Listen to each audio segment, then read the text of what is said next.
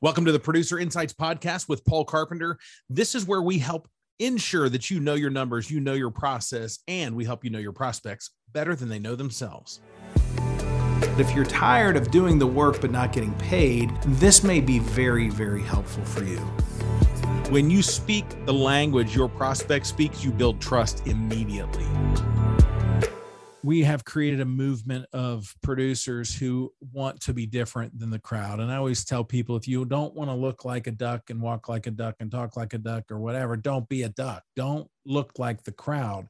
And so there are three predominant foundational pillars or pieces that we harp on, we preach on, and we go on and on and on about with advisors. And it's where the advisor wakes up and begins to adjust and begins to win a lot more business. We've got one group that's working with us that is going to go from $90 million to $220 million. $20 million between AUM and annuity. And the way they're doing it is because they've made a fundamental shift to shorten the sales cycle, because they're not selling product anymore. They're selling the opportunity to serve you in the successful roadmap to retirement.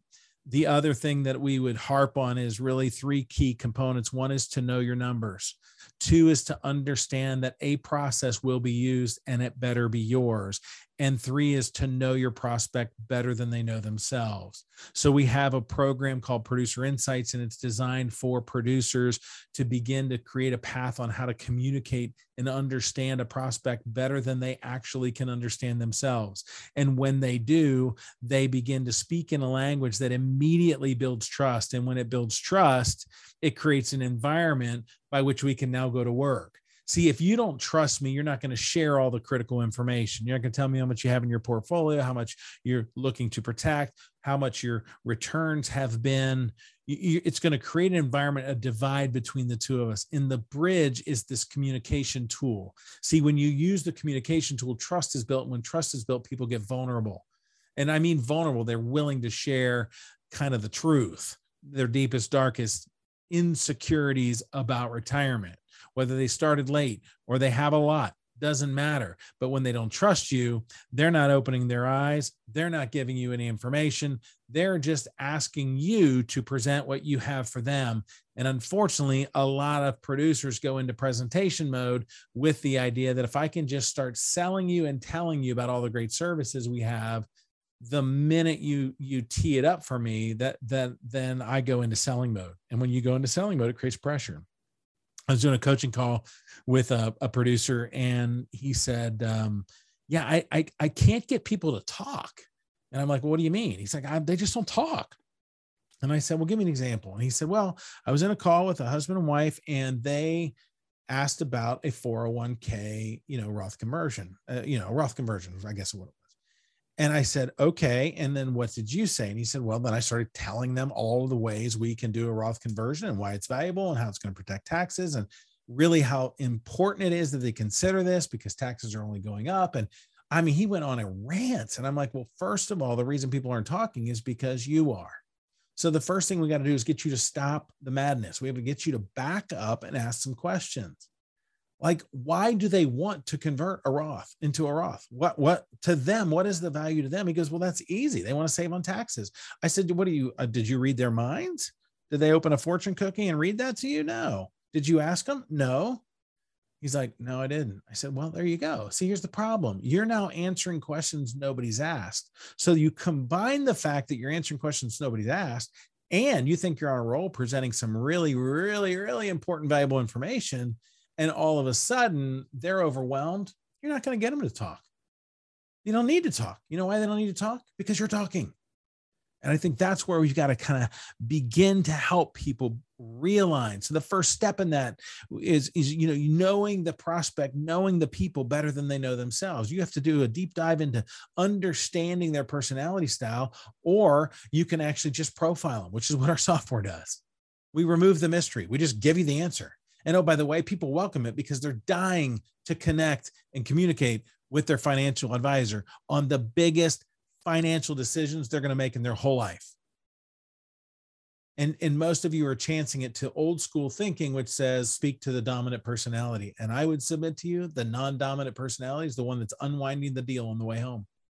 They don't like you. They don't like your style. They don't like the way you work. You didn't listen to them. You didn't think you needed to listen to them. I'm telling you, they're the ones that are waving goodbye to you, or they're the ones who aren't going to break up with their current advisor because they actually care about them.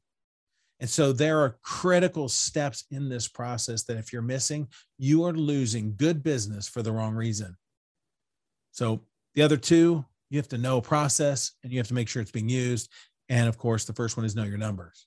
Both of those challenges for the average producer who hasn't stopped to go to work. See, the thing you've got to remember is just because you're a successful salesperson doesn't mean there's an opportunity for you to grow.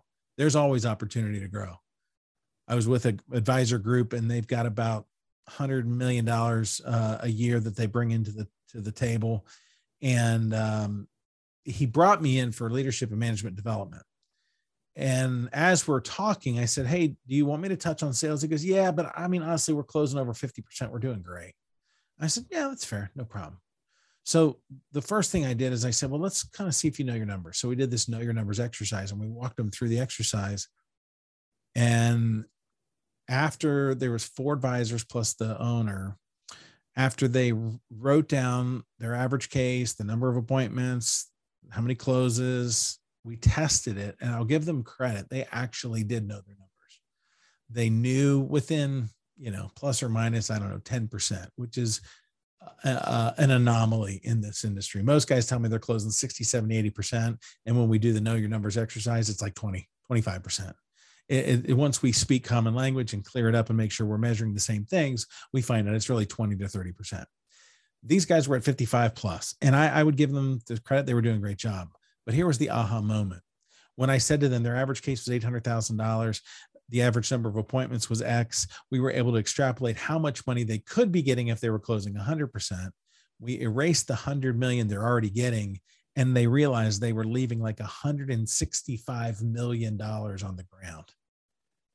And I just said to him, I said, hey, I know you don't need help in sales, but would you like some of that back? And he's like, let's go.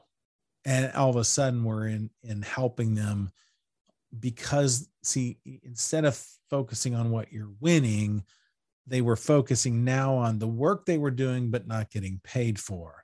And on the floor was about 165 million. And they just want some of it back. They don't need it all, but they want some of it. So that's the second piece. The third one is to know the process. And if you're not using a process, I'll just tell you what buyers used. Buyers use the LOSE model, which you've probably heard or seen. We've put out in several places, but if not, it's 4 steps. The first step is they leave out critical information. They choose not to tell you things because they're afraid. The biggest fear they have is you're going to sell them. And so they turn that down and they hold their cards very close to the vest. They're like, hey, I'm not going to let you see behind the curtain. You're going to have to kind of guess. I'm going to ask you what you can do for me, even though you don't really know what I need. You don't know what my fears are, my concerns. The second step is they're out to steal your expertise.